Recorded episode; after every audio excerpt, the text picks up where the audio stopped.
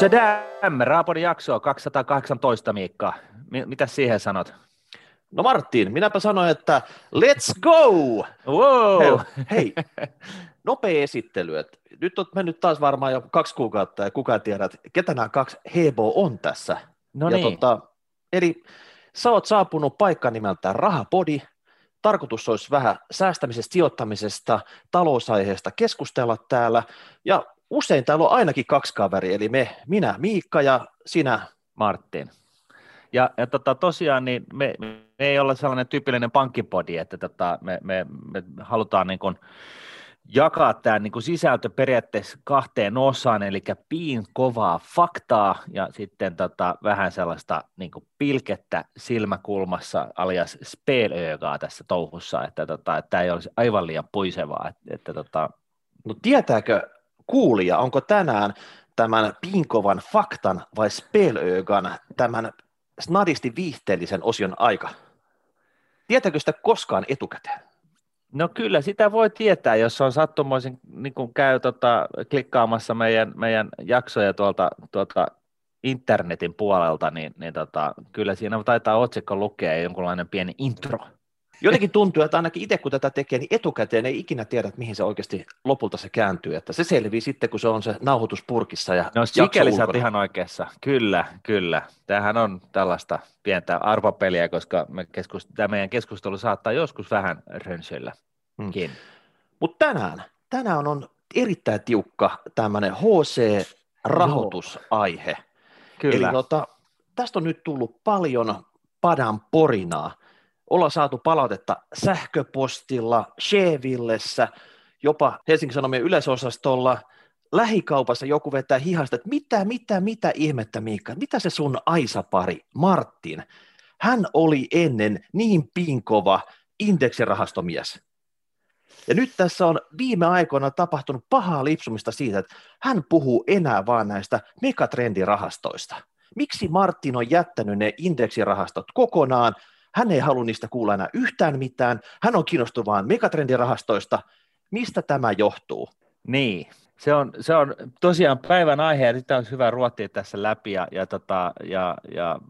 ehkä tässä niin kuin lyhyenä introna siihen niin on tosiaan se, että osakemarkkinoilla on tietynlaista haasteellisuutta johtuen länsimaisten talouksien, kehittyneiden talouksien tuottavuuden kasvun pysähtymisestä ja näin ollen, niin tässä on poikkeuksellisesti herännyt sellainen pieni epäilys, että talouskasvu ja osakekurssien kehitys tästä all-time high tasosta nyt, kun asiat on maailmassa aika huonosti, niin ei ole ihan nyt se sanottua, että me päästään samanlaiseen keskimääräiseen vuotuiseen tuottoon noin 7-8% tästä seuraavan 10 tai 20 vuotta vuoden päähän, ja näin ollen, kun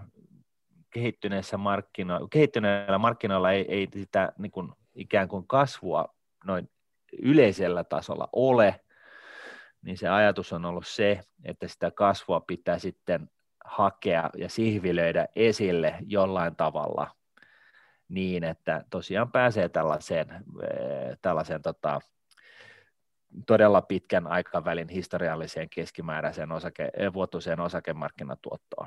Eli tässä on vähän tällainen torjuntaliike. Ja nyt on kyse siitä, että ei niin kuin missään tapauksessa nämä niin sanotut markkinapaikka tai nämä tavalliset yltiökustannustehokkaat, siis ihan puhutaan niin kuin jopa ilmaisista tai muutaman prosentin sadasosista maksavista rahastoista, niin ei niissä mitään vikaa ole ja niitä ei kannata lähteä missään tapauksessa nyt myymään pääpunaisena ja vaihtamaan johonkin muuhun, vaan ne pitää totta kai jättää salkkuun, varsinkin jos ne on niin kuin voitollisia.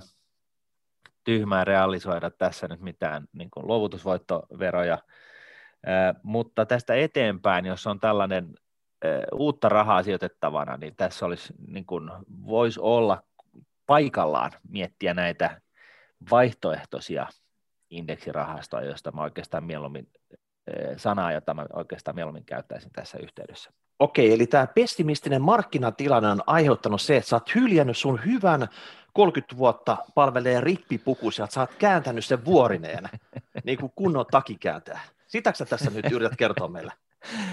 Sanotaan nyt sitten vaikka niin. Joo. Eli tosiaan niin takinkääntäjätä ei, niin pääaiheena nyt tosiaan tämä näen, että miksi mä nyt puhun näistä megatrendirahastoista ja kun mä oon aina puhunut näistä indeksirahastoista. Ja tässä voisi olla niin kuin ihan kohdallaan niin kuin käydä läpi niin kuin tätä, ihan siis tätä indeksirahastomääritettä, joka on varsinainen viidakko. Ja indeksirahastoja kun on todella hyvin monenlaisia, ja yhteistä niillä ehkä on niin kuin vähintäänkin seuraavat asiat, eli ne seuraa jotain indeksiä, siis se voi olla joku markkinapaikkaindeksi, niin kuin OMX H25 tai S&P 500, mutta se voi yhtä hyvin olla joku ihan spessukeissi, eli Ulanbaattorin ruohonkasvutahti-indeksi, niin se on edelleenkin indeksirahasto. Että siinä mielessä niin indeksirahastot seuraa jotain indeksiä, niissä on alhaiset kulut, eli siis ainakin suhteellisella tasolla niin puhutaan siitä, että niiden kulut on jotain viidenneksen jostain tavallisesta vastaavasta rahastosta tai vähemmänkin. Ja niiden salkussa on alhainen kiertonopeus, eli se tarkoittaa sitä, että jos hyvin aktiivisessa rahastossa, siis yleensä itse asiassa normaali aktiivisessa rahastossa, missä salkunhoitaja yrittää poimia voittavia osakkeita, niin salkku saattaa niin kuin kaupankäynnistä johtuen, niin se periaatteessa on myyty kerran kokonaan ja ostettu kerran kokonaan vuoden aikana, eli siellä tapahtuu sen verran kauppaa, että jos rahastossa on miljardi euroa, niin miljardi euron vaihto syntyy helposti vuodessa. Nyt on totta kai aktiivisissakin salkuissa paljon eroja, mutta siis näin, suurin piirtein näin. Ja nyt sitten niin indeksirahastoissa niin tämä kiertonopeus on enemmänkin jotain 10% luokkaa, jos sitäkään.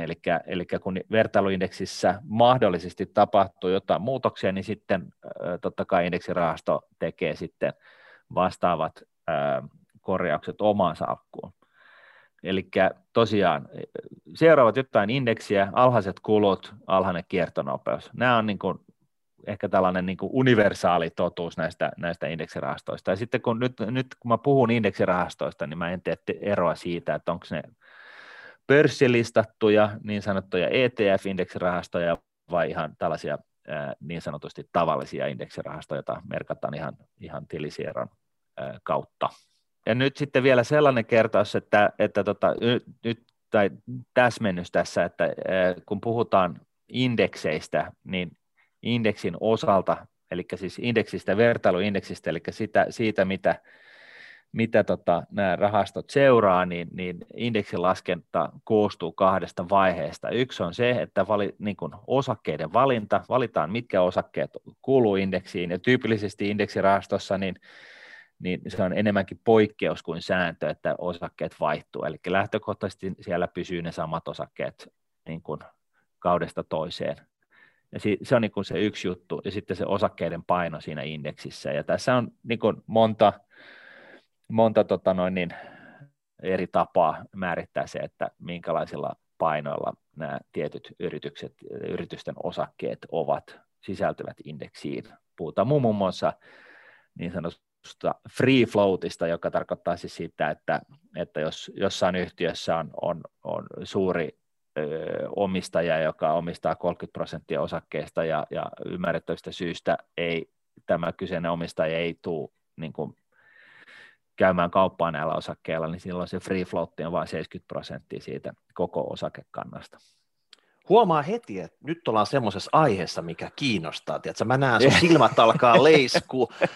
Tarinaa tulee, niin että sitten tiedätkö, mä voisin lähteä vaikka kahville tästä ja jättää tätä pyörimään tähän ja saisit jatkamaan suurin piirtein samasta kohti, mistä mutta vältetään nyt tällaista monologia kuitenkin, mutta että niinku tää niinku tällaisena taustoituksena. Mutta onko tässä vaiheessa, että täyttääkö esimerkiksi indeksirahasto ja megatrendirahasto vielä nämä samat määreet. Ne voi seuraa indeksiä, alhaiset kulut, alhainen kiertonopeus, ne voi olla ETF, ne voi olla normaali sijoitusrahastoja, niin onko ne tässä vielä niin kuin samassa korissa niin sanotusti nämä molemmat? Kyllä, juuri näin. Eli tyypillisesti megatrendirahastojen hallinnointipalkkiot ovat huomattavasti korkeammat kuin tällaisen niin kuin tavallisen indeksirahaston palkkiot. Et jos tavallinen rahasto on, varsinkin Yhdysvalloissa palkkiot on jotain 0-20 basis pointsiin, eli 0.2%, niin nämä megatrendirahastojen hallinnointipalkkiot on tyypillisesti ehkä siitä 0.3-0.6 asti. Edelleen huomattavasti halvempia kuin aktiivisesti hallinnoidut rahastot, ja edelleen kun sitä omaa salkkua rakentaa, niin kannattaa yrittää minimoida siis salkun kokonaiskuluja mahdollisimman paljon, että tämä totuus ei miksikään muutu, mutta nyt kun näkisin, että kehittyvillä markkinoilla on tällainen stagflaatio-ongelma, missä tosiaan tuottavuus ei kasva, vaan se vähenee ja kaikki on menossa vähän päin prinkkalaa ja määrällistä elvytystä ja koronapakettia ja zombiyritystä ja näin poispäin, varsinkin uusien sijoitusten osalta niin voi olla, en sano, että välttämättä on, mutta voi olla niin kuin ihan fiksu juttu tutustua näihin vaihtoehtoisiin indeksirahastoihin, kuten esimerkiksi megatrendirahastot, vaikka niiden kustannukset on korkeammat kuin totutut. Ja nyt on niin kuin viimeinen hetki oikeasti tutustua ylipäätänsä, mikä on indeksirahasto, koska trendihan on se, että näitä uusia tuotteita tulee koko aika markkinoille.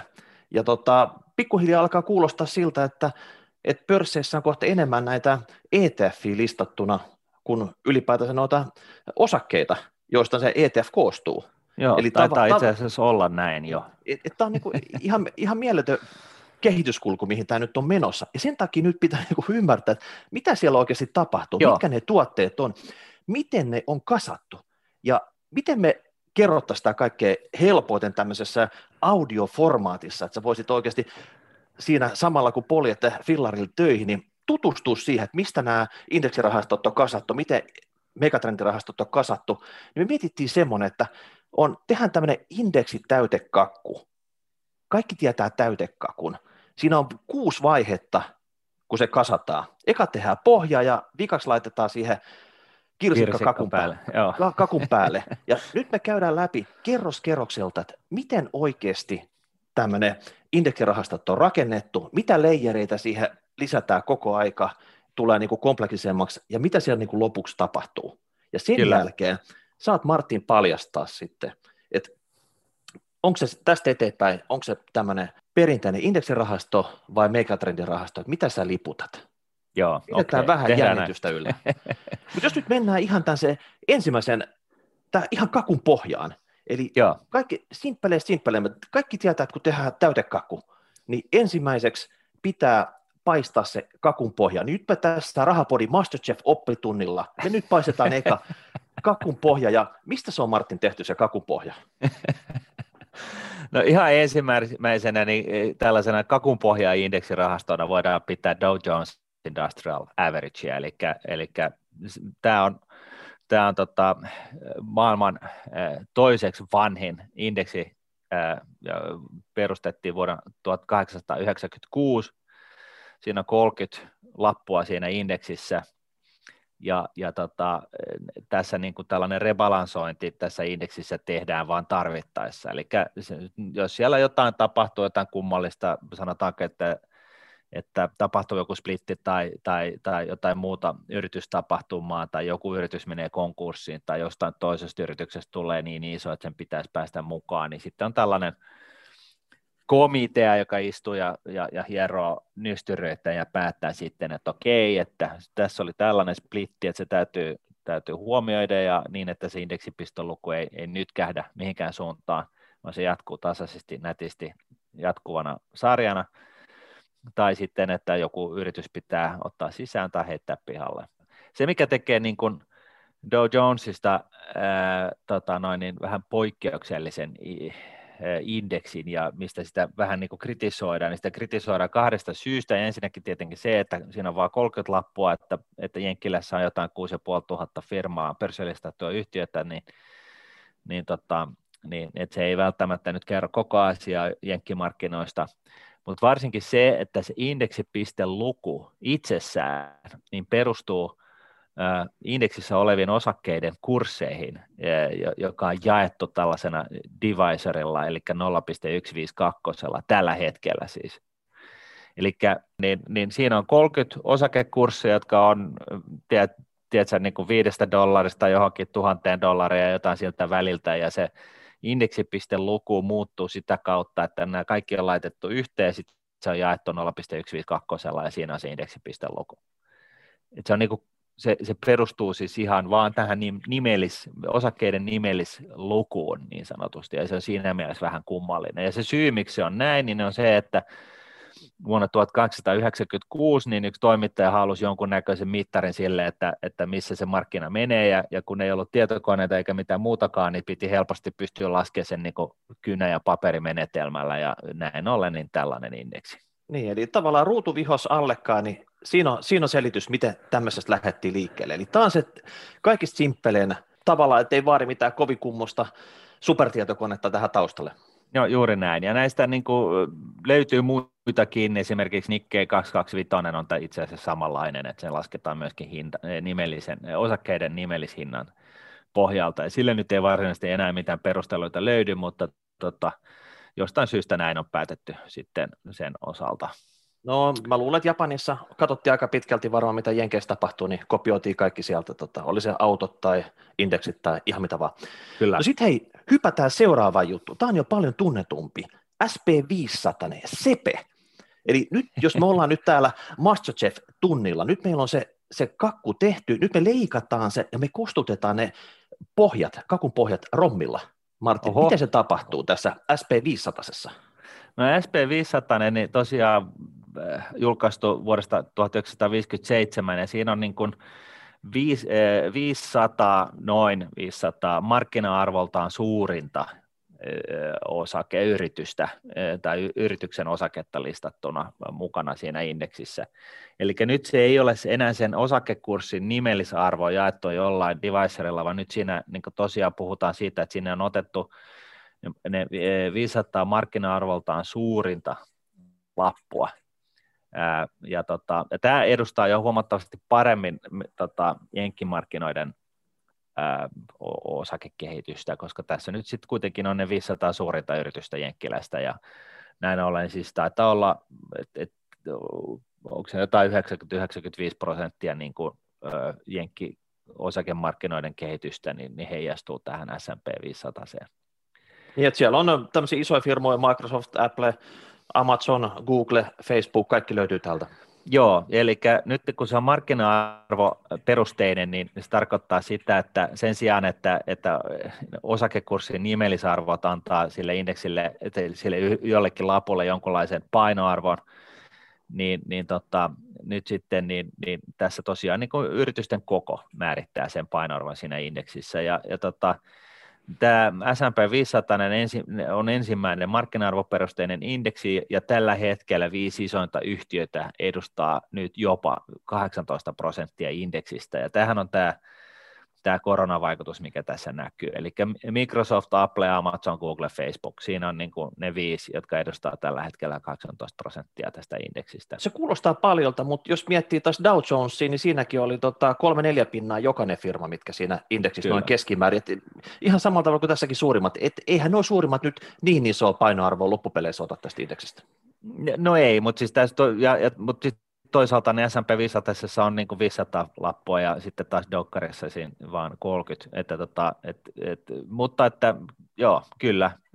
sinänsä niin joskus hulluina vuosina, kun Nokia oli kova juttu, niin Helsingin yleisindeksissä niin Nokia oli 67%, että sitä ei voinut sitä enää käyttää minään indeksinä, että sen takia sitten lanseerattiinkin aikoinaan sitten Helsinki Portfolio Index, joka oli sellainen, missä se oli niin kuin käpattu käpattu, eli rajattu se yhden yrityksen painoarvo siinä indeksissä. Anywho, S&P 500:ssa niin tällainen rebalansointi, eli se, että katsotaan, että millä painoarvolla, että onko tapahtunut jotain jossain yrityksessä, tai pitääkö joku yritys tulla sisään tai lähteä pihalle, niin se on, niin kun tehdään 4 vuodessa. S&P 500, niin tosiaan siihen otetaan pelkkiä niin kuin jenkkifirmoja, mutta yhtä lailla niin siis mielenkiintoinen knoppitieto on se, että 29% yhtiöiden tuloksista tulee ulkomailta. Eli vaikka se on täysin jenkki-indeksi siinä mielessä, että siellä on vain amerikkalaisia yhtiöitä kelpuutetaan mukaan, niin 3 näistä tuloista niin tulee maailmalta. Niin, sitä saa pientä hajautusta saa tämmöinen sijoittaja mukaan tähän. Et ei ihan pelkästään sijoita nyt vaikka jenkkilään, vaikka jenkkifirmoja onkin. Mm. Joo. Ja tässä niinku, nämä valintakriteerit näille yhtiöille, jotka tulee sinne, niinku, pääsee niin sanotusti mukaan, niin tämä on niinku tällainen beauty contest, mutta tässä on tällaiset niinku, tietyt valintakriteerit, mitkä pitää niin sanotusti, tai hurdleit, kynnykset, mitä pitää ylittää. Ensinnäkin niin markkina-arvo pitää olla 8,2 miljardia US-dollaria. Ja huomaa, että se ei ole 8,1 eikä 8,3, vaan se on 8,2. En tiedä, mistä johtuu, että tähän tällaiseen lukuun on päästy. Tarkka tasaluku. Tarkka tasaluku. Ja sitten vuotuinen vaihto, eli siis se, että miten paljon näillä osakkeilla käydään pörssissä kauppaa, niin pitää olla tähän niin kuin free floatiin nähden vähintään 1,0, eli siis periaatteessa niin sanotusti vapaasti markkinoilla oleva osakemäärä niin pitää periaatteessa vaihtua. Ja sehän kerran, ei tarkoita, niin. Pyörähtää kerran ympäri. Joo. Niin. Eli se ei tarkoita sitä, että kaikkien pitää ostaa ja myydä sitä kyseistä lappua, vaan se tarkoittaa sitä, että ylipäätään siellä käydään niin paljon kauppaa, että se on niin kuin 1,0 kertaa se koko free floatti, joka on mun mielestä aika paljon, ja siis varsinkin kun nyt puhutaan siitä, että on aika isoja indeksirahastoja, jotka seuraa tätä kyseistä indeksiä, nehän ei tunnetusti käy kauppaan, niin miten sitten käy, kun tämä vaihto laskee, mutta se on sitten sen ajan murhe. Se voi oikeasti tulevaisuudessa käydäkin näin joskus. Joo.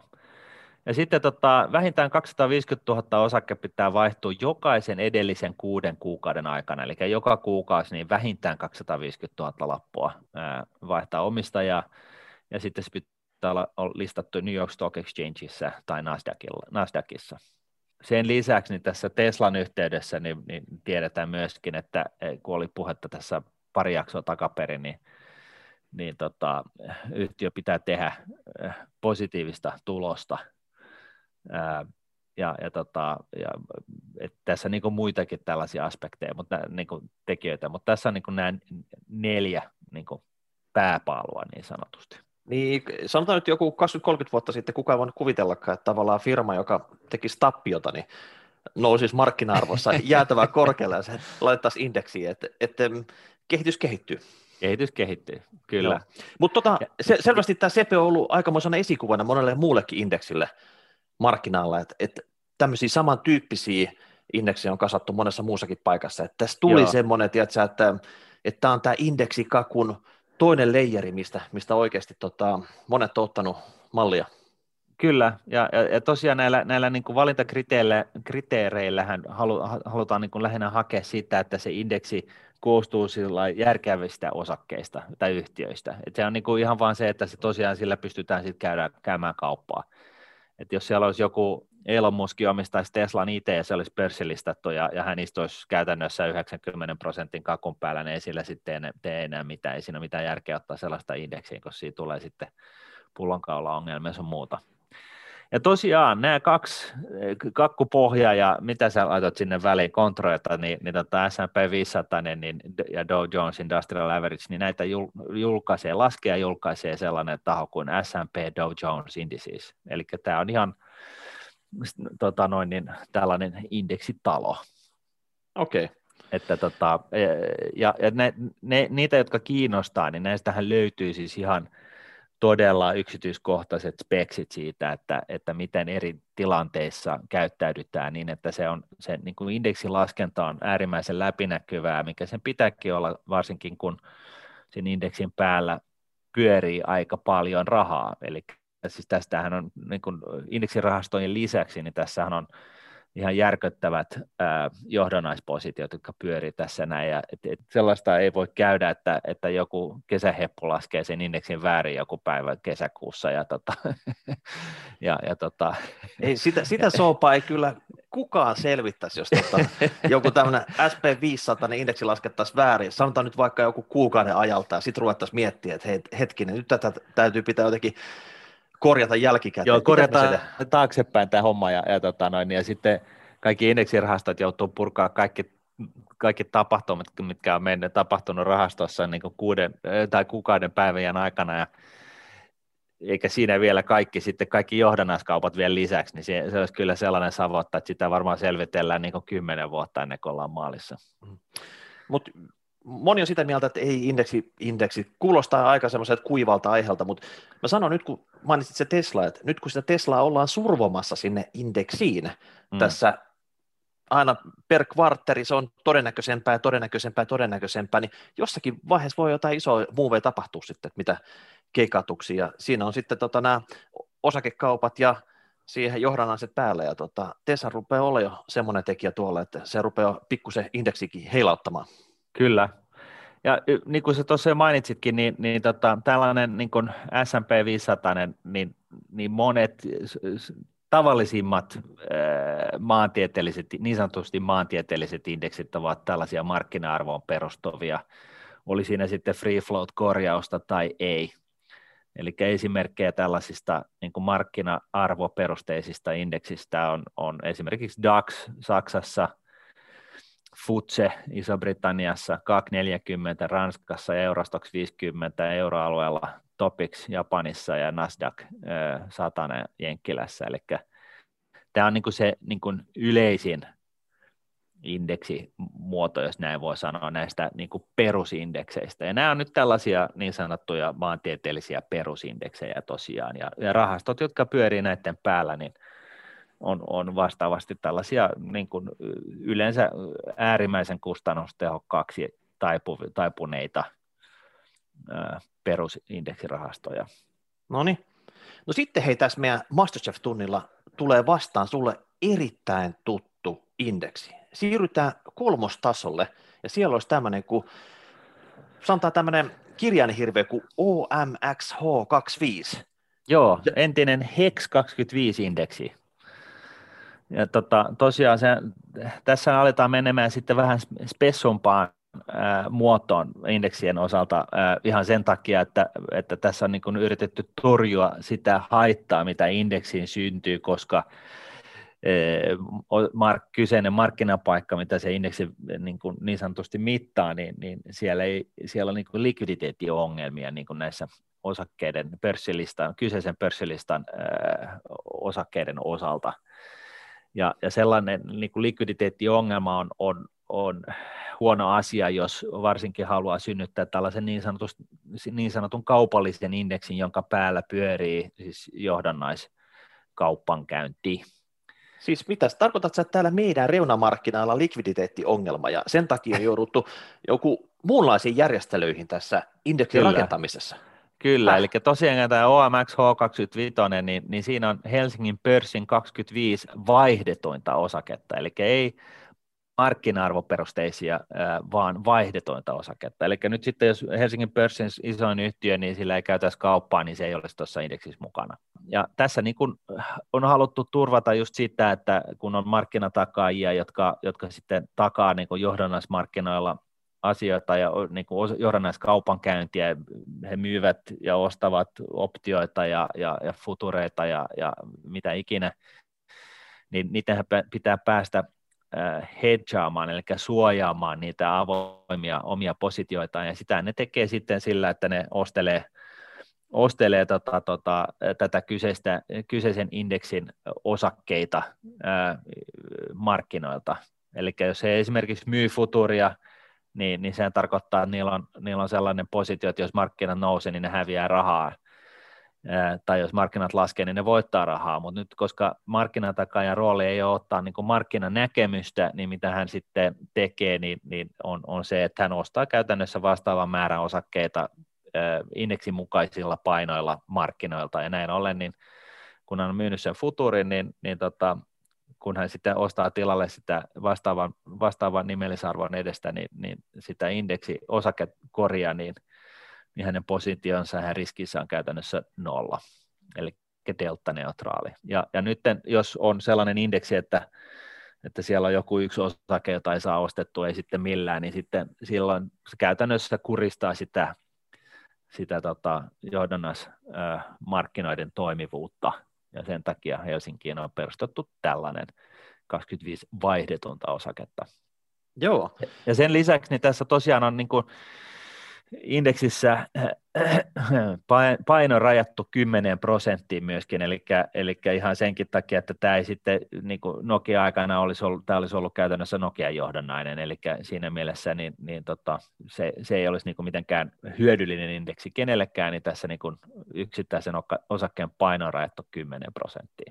Mutta kuten heti huomaa tässä, että tavallaan semmoisesta, tämä ei olekaan niin konseptina enää niin helppo ymmärtää. Eli nyt kun me ollaan tässä kakurakennusvaiheessa, että se pohja oli helppo, sitä leikattiin ja vähän kostutettiin, mutta nyt kun tässä tungetaan jo niin kaiken näköistä hilloa tuonne väliin, eli kuten sä sanot, että siellä on tietty määrä firmoja, se vaihto on se kriteeri, millä ne poimitaan siihen, eli myös pienikin firma voisi päästä tähän indeksiin, eli tavallaan se ei kerro mitään niiden firmojen koosta tai tämän tyyppisestä. Sitten tässä on lisäksi on vielä näitä rebalansointeja mukana. Joo, päästään just siihen, eli indeksijäsenet valitaan 2 kertaa vuodessa, helmikuussa ja elokuussa, ja se perustuu 6 edellisen kuukauden niin kuin mediaanieuromääräisestä vaihdosta, eli jos siellä nyt on Nokian renkaita treidattu, jotkut on treidannut niin, että Nokian renkaita pääpunaisena, niin siellähän se on sitten, ja sitten sen lisäksi niin tämä rebalansointi tapahtuu 4 vuodessa, eli osittain niin kuin samaan aikaan, kun nämä indeksijäsenet valitaan, eli helmikuussa ja elokuussa, mutta myös sitten touko- ja marraskuussa.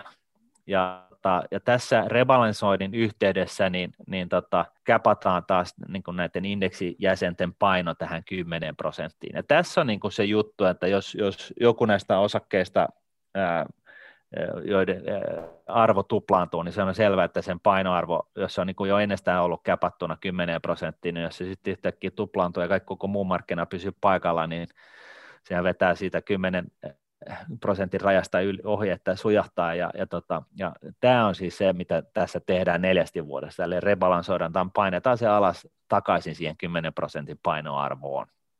Okei, no joku voisi miettiä nyt, mitä mun salkus tapahtuu, jos mulla on vaikka indeksirahastoa, jossa tämmöinen rebalanssi tapahtuu, niin käytännössä ei tapahdu mitään, että ei siinä niin kuin häviä sitä arvoa, mutta siitä eteenpäin, kun se rebalanssi on tehty, niin siitä arvokasvu seuraa pikkusen eri koostumusta.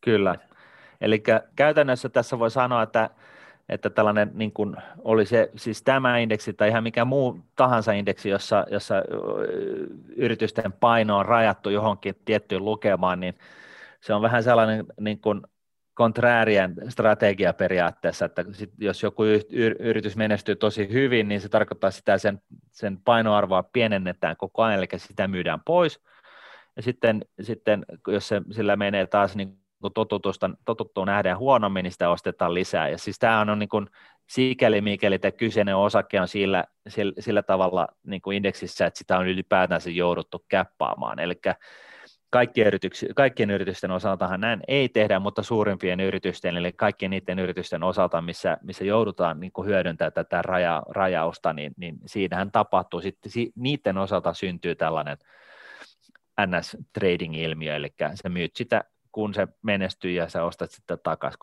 kun sen kurssi laskee. Noniin. Onko se hyvä tai huonoa, niin siihen en ota kantaa, mutta siis se pointti on tässä niin kuin just se, että tämä indeksi on ensisijaisesti luotu johdannaismarkkinoita ajatellen, ja siinä tosiaan tämä likviditeetti on äärimmäisen tärkeä. Ja sitten kun me listattiin se ETF-pörssiin, joka siis seuraa tätä indeksiä, niin siinähän se logiikka oli just se, että se tukee markkinatakaajien elämää, helpottaa heidän elämää, koska jos he myyvät jotain futuria, heidän pitää periaatteessa ostaa niitä osakkeita markkinoilta, niin sen sijaan, että ne ostaa ne osakkeet markkinoilta, ne voi ostaa niitä ETF-iä, jolla ne saa niin kuin yhdellä kaupalla ne 25 pahvia itselleen, ja se on täsmälleen just oikein ja oikeassa painoissa ja näin poispäin. Hmm. Ja sen takia se on varmaan jäänyt henkiinkin, että tosiaan onhan tuolla pari muutakin ETF Helsingin pörssin listoilla ollut, mutta ne taisi tulla ja sitten ne meni. Että se aina mikä on enää tallessa on tämä OMX H25 ETF. Okei. Okay. No niin, nyt me ollaan hyvin kahlattu läpi nämä tämmöiset suht normaalit indeksirahastot vielä. Ja nyt siirrytään, tiedätkö, tämän meidän MasterChef-osion 4. levelille. Siellä tiedätte, kakku on ollut siinä vaiheessa, että siellä on nyt siellä on kostutettu ja siellä on hillot välissä. Nyt pistetään kermavaahto siihen päälle. Oikein niin kuin voidellaan se kunnolla se täytekakku näköiseksi. Niin siellä tulee vastaan tämmöiset 3. osapuolen ominaisuusindeksit. Kuulostaa mielenkiintoista. Mistä on kyse? No, kyse on lähinnä siitä, että nivotaan yhteen sellaisia yrityksiä ja indeksejä, sitä kautta indeksejä, jotka mittaavat jotain tiettyä ominaisuutta, jotka on niin kuin indeksin jäsenille yhteisiä. Eli puhutaan esimerkiksi osinkoaristokraateista, eli jos Jenkkilässä niiden yritysten osalta, jotka on kasvattaneet osinkoa viimeisen 20, jokainen vuonna viimeiset 25 vuotta, niin ne on niin sanottu näitä S&P 500-sen osinkoaristokraatteja. Niillekin niin kuin periaatteessa löytyy tällaisia osinkoaristokraatti-indeksejä löytyy maailmasta. Sitten on totta kai tämä kestävä kehitys, eli ESG. Niin se trendisana, joo. Tämä trendisana environment, social and governance, joka siis ei mennä nyt siihen, mitä se tarkoittaa, mutta se on niin kuin tätä kestävää kehitystä ja on siis indeksejä, jotka hyväksyvät vaan indeksijäseniksi vain sellaisia yrityksiä, jotka kunnioittavat näitä ESG-periaatteita. Niin, tai jotkut kolmannet firmat on rankannut kaikki pörssiyrityksiä tiettyjä kriteerejä mukaan ja pistänyt rankingia, ja niistä on sitten pystytty poimimaan näitä. Joka tapauksessa, yes. Ja sitten on näitä niin kuin Eugene Faman ja Kenneth Frenchin niin kuin tutkimuksiin perustuvaa Small Cap Value Index, se on yksi esimerkki, eli sinne tosiaan hyväksytään vaan sellaisia yrityksiä, jotka on price to book mielessä halpoja ja sitten on niin kuin alittaa jonkun tietyn koon, jotta ne täyttää tällaista niin kuin Small Cap Value-ajattelua ja sen pohjalta on sitten lasketaan indeksiä. Ja muut faktori-indeksit on momentumia, eli yritykset, joilla on tietynlainen kurssikehitys päällä tai jotain muuta ominaisuutta. Tai sitten esimerkiksi tällaiset niin kuin megatrendi-indeksit, kuin esimerkiksi digitalisaatio, eli joku kolmas osapuoli tai näin niin on laskenut tai niin kuin rankannut yritykset, mitä maailmasta löytyy, ja hyväksyy siihen niin kuin indeksin jäseniksi tiettyyn kriteerein, hyvin tarkoin kriteerein, vain tiettyjä yrityksiä, jotka täyttää esimerkiksi tämän digitalisaatio-ominaisuuden. Hei, me puhuttiin indeksirahastoista, ja sä rupesit puhun nyt megatrendeistä. Joo. Tällä 4. levelillä. Kyllä. Siis onko tämä nyt tullut vahingossa tänne sekaan vai, vai niin kuuluuko se tänne oikeasti? No sehän kuuluu tänne, eli siis megatrendirahastot on tosiaan, ne on indeksirahastoja, että ne on niin kuin tällaisia niin kuin indeksirahastoja, jotka seuraa sellaisia indeksejä, joissa on nivotettu yhteen yrityksiä, jotka täyttävät jotain tiettyjä ominaisuuksia. Ja megatrendit on mielenkiintoinen sijoitustrategia sen takia, että ne megatrendit on sellaisia suuria rakenteellisia ihmiskunnan muutoksia, jotka niin kuin alkaa ja niitä on helppo nähdä, havainnoida ja ne jatkuu pitkän aikaan, koska se muutos on niin valtava, että se ei ole niin kuin yhdessä vuodessa ohi. Ja koska näillä megatrendin aallonharjalla surffaavilla yrityksillä on tietynlaista myötätuulta tästä niin kuin ihmiskunnan rakenteellisen muutoksen takia, niillä on yleismarkkinaan nähden niin yleensä parempi kasvutahti kuin markkinoilla yleensä. Et se on niinku se, joka just tekee näistä mielenkiintoisia just nykytilanteessa, missä länsimaalaisilla markkinoilla ja talouksilla on nimenomaan tämän kasvunsa kannalta ongelmia, ja koska ne ongelmat on niinku yleisillä markkinoilla, niin sitten on niinku sihvilöitävä sitä kasvua esille sieltä jostain sen markkinan sisältä, ja nämä megatrendirahastot ja megatrendi-indeksit, niin ne on just näitä, missä sihvilöidään esille sellaisia yrityksiä, joilla on toiminnassaan tietynlaisia niin kuin ominaisuuksia, jotka tavallaan saa myötätuulta sellaisesta rakenteellisista ihmiskuntatason muutoksesta. Puhutaan siis esimerkiksi digitalisaatiosta, asioiden internetistä, puhutaan tekoälystä, ihmiskunnan vanhenemisesta ja siitä vaativasta terveydenhuollosta. Eli on kyse yksinkertaisesti siitä, että kun esimerkiksi tässä ihmiskunnan vanhenemisessa, niin on kyse siitä, että yhä suurempi osa ihmisistä on vanhempia ja ne tarvitsee sen takia enemmän ja enemmän sellaisia palveluita, mitä ei aikaisemmin ole ollut. No, koska tämä nähdään, että näin tässä niin kuin maailma kehittyy, niin se tarkoittaa totta kai sitä, että kysyntä kaiken näköisille tällaisille palveluille, mitä ikäihmiset tarvitsee, niin se kasvaa.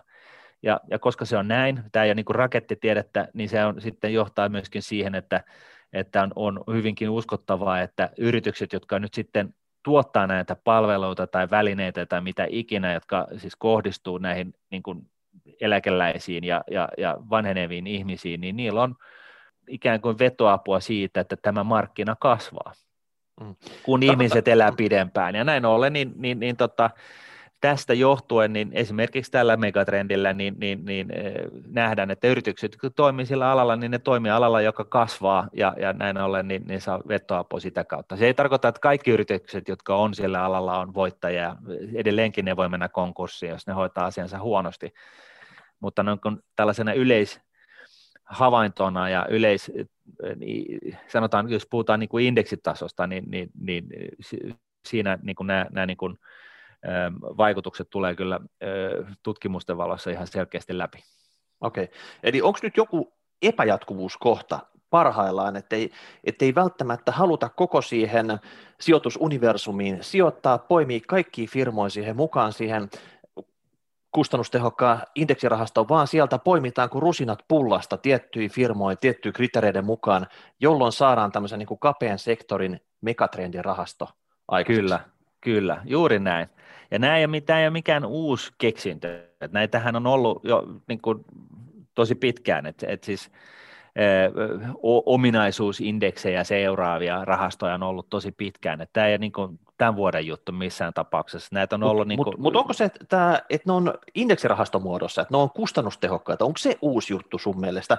Että jos näitä on vaikka aktiivisena ollut, että on tietyn sektorin rahasto, semmoisia on ollut vaikka kuinka paljon ja kuinka kauan, että onko enemmänkin, että se puskee nyt täällä indeksirahastopuolella nämä megatrendirahastot läpi? No siis tietyllä tapaa, niin sä voisit sanoa näin, että ennen vanhaa niin oli tosiaan niin kuin aktiivisesti hallinnoituja rahastoja, ja sitten se salkunhoitaja oivalsi, että hei, että on olemassa tällainen megatrendi, mä painotan näiden salkun sisällön niin kuin tällaisiin osakkeisiin, ja sitten kun niillä oli yleisindeksi vertailuna kohteena, niin niistä tuli sitten yliguruja, siis siinä, että ne sai aikaiseksi niin kuin ylituottoa suhteessa siihen vertailuindeksiin. Nyt sitten niin se niin kuin varainhallinta, teollisuus on kehittynyt, eikä ketään päästetä tavallaan näin helpolla, vaan sitä mukaan, kun indeksirahasto on 70-luvun alusta lähtien niin kuin yleistyneet, niin se kyseinen teollisuuden ala on sitten alkanut tuottaa tällaisia puhtaita rahastoja, jossa niin kuin erilaisia ominaisuuksia nivotaan yhteen salkkuun, ja sit sulla on, ja se hyötyhän tässä on se, että sä voit niin kuin hyvin halvalla päästä kiinni johonkin tiettyyn ilmiöön. Sun ei tarvitse myöskään pelätä sitä, että sulla on joku salkunhoitaja, joka vaihtaa mieltään jossain väärässä kohtaa, ja sitten sun tuotto ei olekaan sitä, mitä sä kuvittelit, että se on. vaan sä tiedät, että sä pääset kustannustehokkaasti kiinni johonkin tiettyyn ilmiöön, joka hyvin todennäköisesti tuottaa merkittävästi paremmin kuin markkinat keskimäärin seuraavat 10, 20, 30 vuotta. Tämä on niin kuin se idea, eli ennen vanhan, kun se oli niin kuin tavallaan jonkun aivojen sisällä se suuri oivallus, että hei, että... Niin se oli liian subjektiivista. Niin se oli subjektiivista, ja silloin myöskin niin kuin näissä aktiivisesti hallinnoiduissa rahastoissa, niin totta kai se palkkiotaso oli korkea, joka on aina haastava. Siis puhuttiin niin kuin siitä, että se on 1,5% ja enemmän.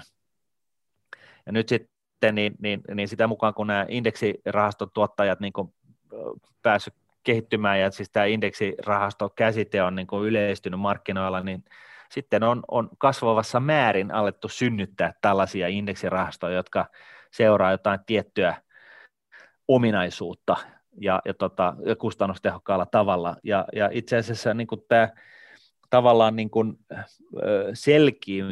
on selkiytynyt tämä niin kuin varainhoito, ihmiskunnan tapa hoitaa varoja, niin ne on selkiintynyt just näiden tällaisten rahastojen kautta. Eli tässä on niin kuin, ei tarvitse enää, toisaalta ei päästetä niin kuin aktiivisia salkunhoitajia helpolla, eli jos niiden on tarkoitus sijoittaa S&P 500 sen indeksiin, niin hyvä on, mutta jos se näyttää siltä, että ne vaan freeridaa jotain tiettyä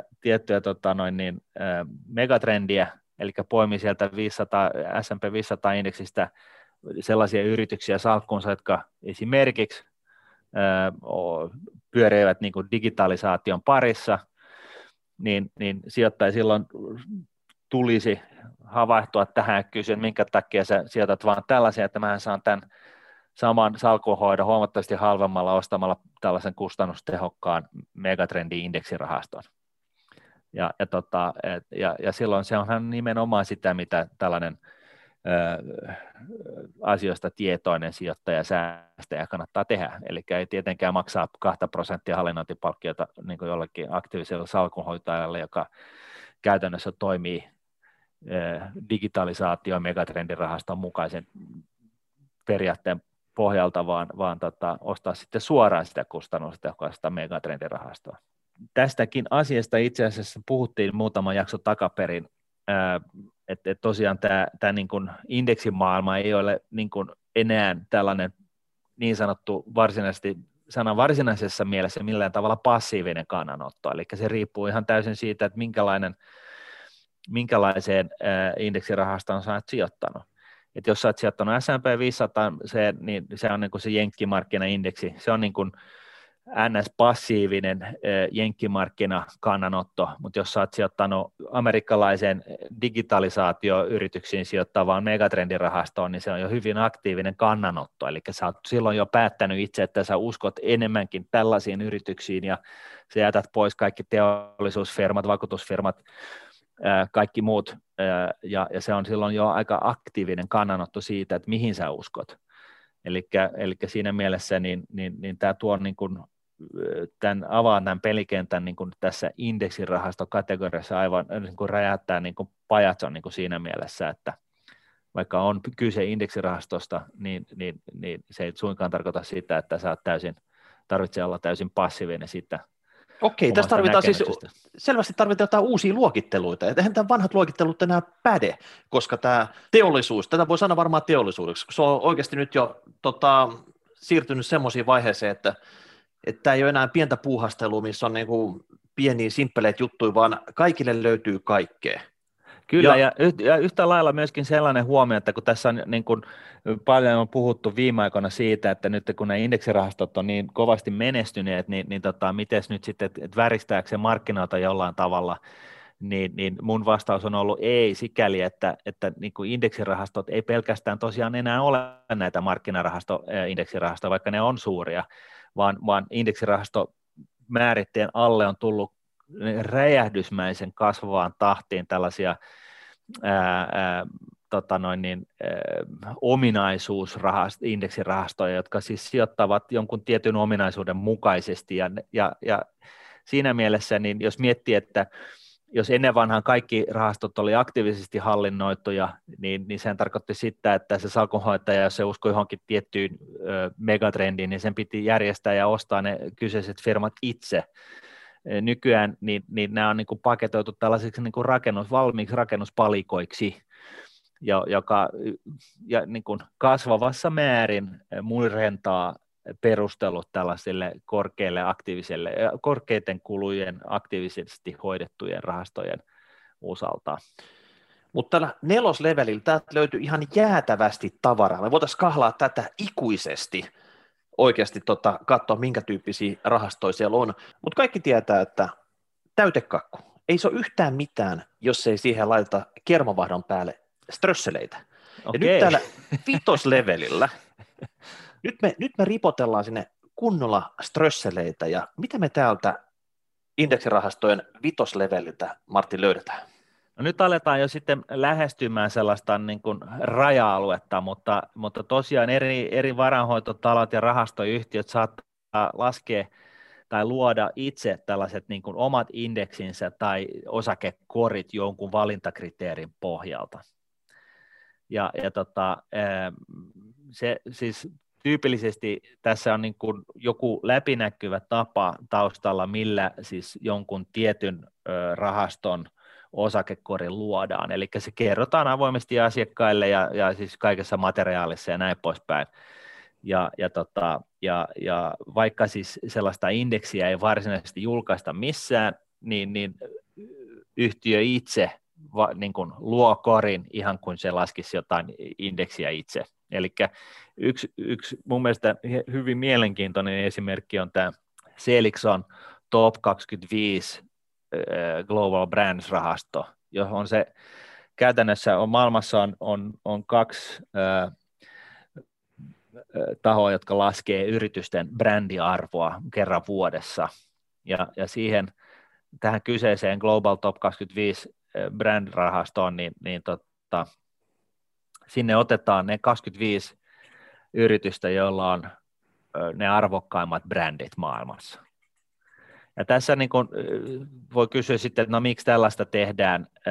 No tässä niin kuin taka-ajatuksena on siis ihan yksinkertaisuudessa se, että ajatellaan, että sellaiset yritykset, joilla on sika-arvokkaat brändit, niin niillä on tietynlainen tällainen niin kuin vallihauta kilpailijoihin nähden. Eli on vähän vaikea nähdä, että joku sinä ja minä, Miikka, tai edes Hartwall tai joku muukaan sen edestä, niin alkaisi tuottaa kilpailemaan Kokiksen kanssa Coca-Cola-juomasta.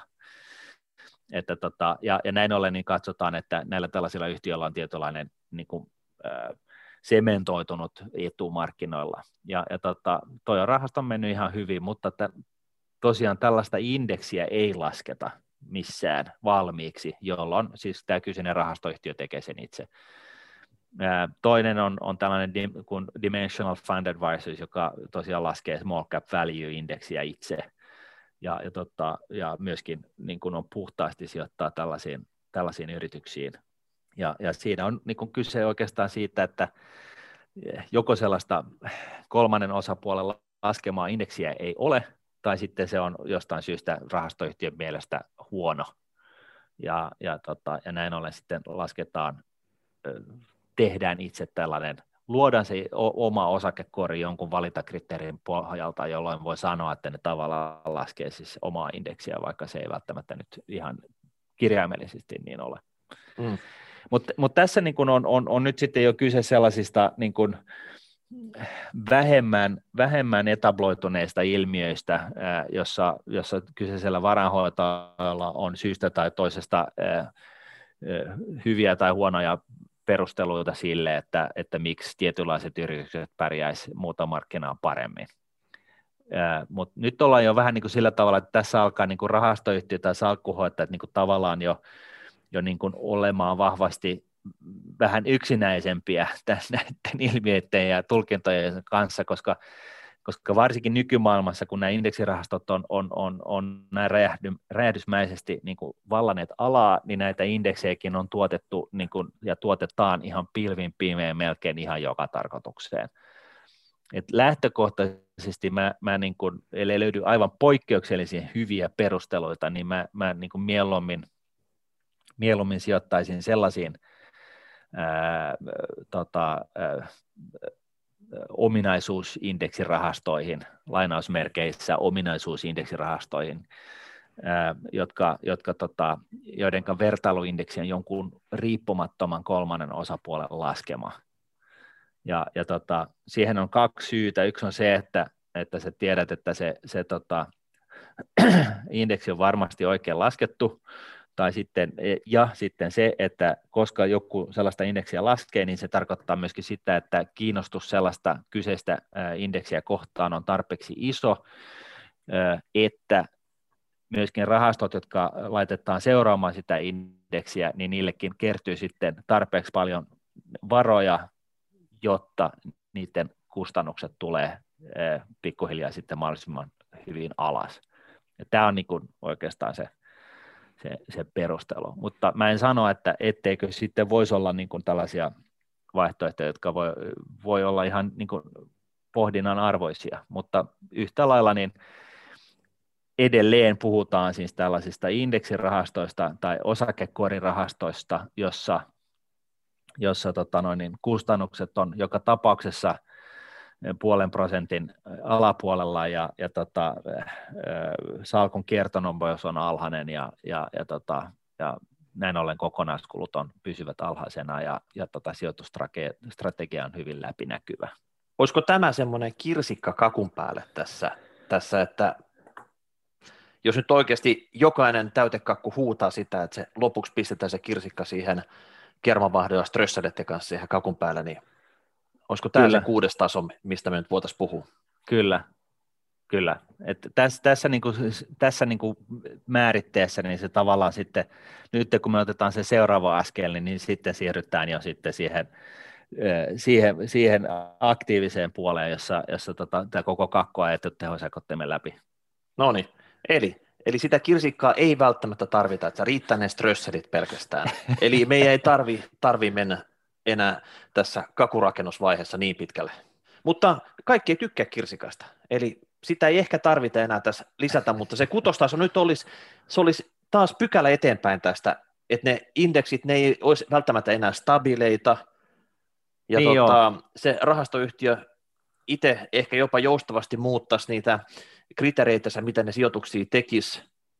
Joo, eli kutostasossa voidaan oikeastaan puhua siitä, että on niin kuin tällainen aktiivisesti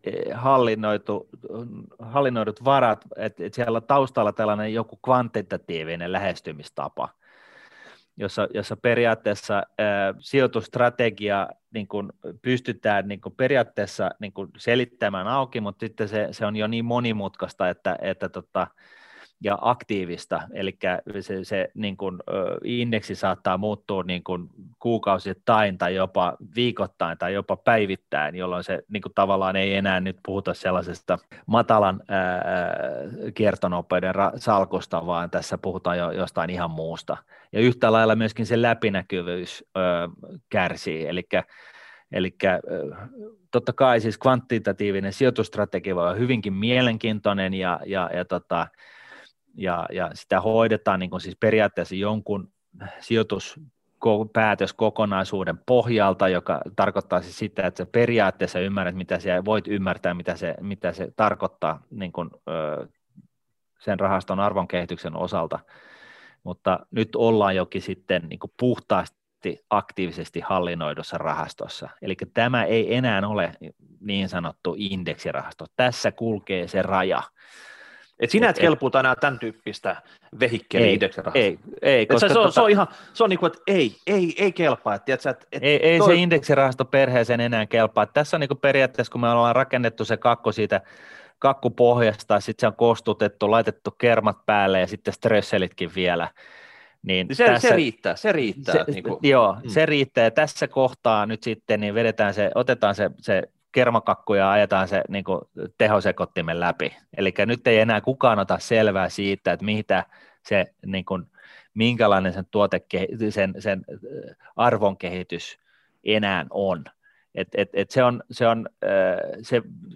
Sehän voi olla loistava ja se voi olla, että sä nyt puhut Ray Daliolle, jolla on joku ultrahyvä strategia, joka on tuottanut ihan sikahyvin viimeiset 20 vuotta, ja sä uskot, että se jatkuu seuraavat 20 vuotta, ja näin ollen, niin se voi olla siis ihan hyvä sijoitusstrategia, mutta se pointti on se, että tässä kulki se indeksirahaston raja, eli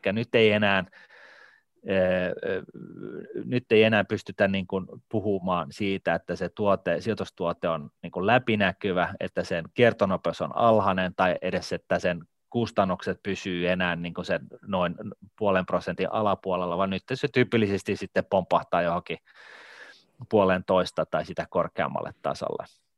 Mm. Ja nyt sitten nyt kun yhtä lailla, niin usein on myöskin tällaisia tuottosidonnaisia osuuksia, eli kiinteä palkki voi olla jotain prosentin luokkaa, ja sitten siinä voi olla sellainen, että jos se tuottaa paremmin kuin joku vertailuindeksi, niin sitten siitä varanhoitaja repii sen 20% itselleen ensin, ja sitten sijoittajat saa loput. Mutta tässähän sä oli tämän jakson juttu, että mitä tarkoittaa indeksirahasto, ja breaking news oli nyt siitä oikeastaan, että tämmöinen megatrendirahasto ja kustannustehokas indeksirahasto, ne ei ole kaksi semmoista täysin vastakkaista juttua, vaan itse asiassa ne molemmat löytyy tuolta 4-levelin indeksirahasto-osiosta. Kyllä. Kuinka yllättää, että jotenkin tuntuu, että no eihän se nyt millään voi olla sillä tavalla, että jos se sijoittaa jonkun tietyn megatrendin mukaisesti, niin se olisikin joku indeksirahasto, mutta se onkin. Kyllä se on, eli tosiaan, jos kerrataan sinne alkuperäiset määritteet, että seuraa jotain indeksiä, check, alhaiset kulut, eli hallinnointipalkkio ja muut kokonaiskulut on siinä niin kuin maks 0,5% tasolla tai sitten alle, check, aktiiviset salkut on sitä 0,5% ja kolminkertaiset helposti, niin edelleenkin tämä on niin kuin kustannustehokkaammasta päästä, ja sitten salkussa on alhainen kiertonopeus, eli siellä ei käydä jatkuvasti millään tavalla kauppaa, vaan se salkun koostumus pysyy samana vuoden päivät jopa, tai sitten niin kuin 4 vuodessa tehdään jotain fiilausta sille, mutta siis kuitenkin niin ei ole kyse siitä, että siellä salkku kiertää niin kuin 10 kertaa vuodessa, niin siinä mielessä niin tämä on, nämä on siis totta kai ihan puhtaita indeksirahastoja. Että mä halusin oikeastaan omalta osaltani tehdä tämän jakson just sen takia, että tämän palautteen pohjalta niin kävi ilmi, että tässä täytyy niin kuin tätä indeksirahastoa niin kuin määritettä lyödä kiinni, eli tässä niin kuin helposti syntyy niin kuin mielipahaa ja natinaa siitä johtuen, että niin kuin tätä niin kuin ei olla niin kuin määritetty missään vaiheessa. Ja omassa päässä totta kai, niin sehän on aina niin kuin äärimmäisen selkeää ja helppoa, ja näin mä sen olen aina ymmärtänyt ihan vuodesta kakku ja kirves. että ihan niin kuin Seligssonilla, kun aloitin vuonna 2000 muistaakseni, niin siellä niin kuin OMX H25 oli indeksirahasto, mutta siinä oli myöskin niin kuin Global Top 25 Brands tai Global Top 25 Pharmaceuticals oli yhtä lailla indeksirahasto, tai Dimensional Fund Advisorin rahastot on indeksirahastoja, niin kuin määritelmällisesti indeksirahastoja, koska ne on passiivisia, ne on läpinäkyviä, ne seuraa jotain indeksiä, niillä on alhainen kiertonopeus ja alhaiset kulut. Et näin. Tämä on semmoinen aihe, että tätä haluaisi varmasti jokainen sivistää itsensä lisää. Ja esimerkiksi se sun blogi, maailman parhaat ETF-rahastot, osa porukastahan pitää semmoisen niin kuin kotisivuna, tai aina kun avaa, kun käy eka sitä kautta sitten lähtee maailmalle. Niin siellä ei ihan hirveästi ole otettu kuitenkaan kantaa näihin megatrendirahastoihin. Ja tämä on ehkä sen aihepiiri, että haluaisi tietää niistä lisää, että se on kuitenkin, eikö se ole pääasi kasattu näistä ykkös-, kakkos-, kolmoslevelin ETF-ien perusteella esimerkiksi, ja mistä näistä muista leveleistä saisi lisätietoa? Joo, eli mä tosiaan kirjoitan tämän jakson vielä auki niin kuin blogiin, mutta sitten vielä lähiaikoina niin mä tuun kasaamaan tällaisen, mietin vielä sitä otsaketta, mutta siis suurin piirtein niin kuin tällaiset niin kuin maailman parhaat ominaisuusindeksirahastot, mihin siis sisältyy kaikki ESG, small capit, factorirahastot, smart betat ja megatrendirahastot, jotka siis on edelleen just näitä indeksirahastoja, mutta jotka on niin kuin erikoistuneita johonkin tiettynlaisiin ominaisuuksiin. Ja vielä niin kuin kertauksena, että tosiaan syy, miksi mä ylipäätänsä nostanut esille sen, että tällaiset megatrendit tai muut ominaisuusindeksin rahastot voisi olla niin kuin hyviä tässä markkinatilanteessa, niin se pohjautuu oikeastaan siihen, että mä en näe, että euroalueella tai Euroopan alueellakaan talous noin yleisellä tasolla välttämättä kasvaa hirveän haipakkaa vauhtia seuraavat 10-20 vuotta. Mä en näe, että sitä välttämättä tapahtuu ainakaan samassa tahdissa kuin mihin ollaan totuttu myöskään Jenkkilässä ja näin ollen, niin kun perusmarkkinatasolla niin tällaista kasvua ei ole, niin mun logiikan mukaan, niin silloin se on ihan perusteltua lähteä etsimään sellaista niin kuin ilmiömäistä tai ilmiöön perustuvaa kasvua jostain tämän markkinan sisältä, ja näin ollen niin ollaan päädytty tähän koko keskusteluun siitä, että miksi tällaiset perusindeksirahastot, jotka on siis edelleen ihan hyviä, ne kannattaa ehdottomasti jättää salkkuun, niin miksi niitä niin kuin pitäisi ainakin pohtia sitä, että voisiko joku tällainen ominaisuusindeksirahasto olla sitten niin kuin parempi vaihtoehto uusille sijoituksille tästä eteenpäin, jossa myöskin tosiaan nämä megatrendirahastot on ehkä tällainen intuitiivisesti se selkein ja helpoiten ymmärrettävin vaihtoehto. Niin, että tämä perusvehikkeli indeksirahastossa se on loistava, se toimii, mutta nyt katsotaan sitä viimeisimpiä mausteita, niitä strösseleitä, mikä on se just tähän markkinahetkeen parhaiten sopiva. Ja nyt Martin, kun sä kerrot, että sä oot tekemässä materiaalia tästä, niin olisiko nyt hyvä laittaa kysymyksiä, palautetta? Ehdottomasti. Tiedätkö, niin hyvä. Suuntaan, mitä sä haluat tietää? Niin ei muuta kuin #rahapodi@nuude.fi, niin laitatte nyt kaikki, mitä teillä on sydämellä tähän aiheeseen liittyen. Joo, niin ja vielä tosiaan, koska nämä ominaisuusindeksin rahastot, niin nämähän on sellaisia, että näitä ei ihan helposti löydä, niin kuin pysty sihvilöimään mistään esille. Eli jopa megatrendirahastoja niin on vaikea löytää siis pelkästään sillä, että sä menisit Morningstarin sivulla ja kirjoitat megatrend ja sitten se sylkee jotain pihalle.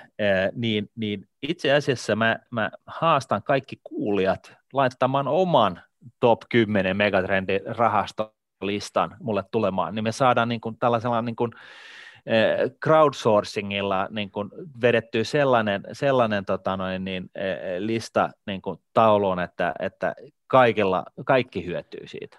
Kyllä sä oot sniikkikaverit, ja pistät kuulijat tekee hommia, nostat jalat pöydälle. Ei, kun mä oon huomannut sen, että yksi ihminen ei millään voi olla perillä niin kuin ihan kaikesta, varsinkaan niin kuin tähän tahtiin ja tähän menestykseen pohjautuvista niin kuin indeksirahastoista, niin tässä tarvitaan kaikkien apua, että nyt niin kun laitetaan talkoot pystyyn ja vedetään sellainen maailman parhaat erikoisominaisuusindeksinrahastolista, että oksat pois. No niin, mä luulen, että tämä oli kyllä aika semmoinen tiukka leivontasessio, mitä me nyt käytiin tässä. Toivotaan niin. Semmoinen oikea masterclass, että toivottavasti tässä nyt jäi jotain ihan konkreettista käteen.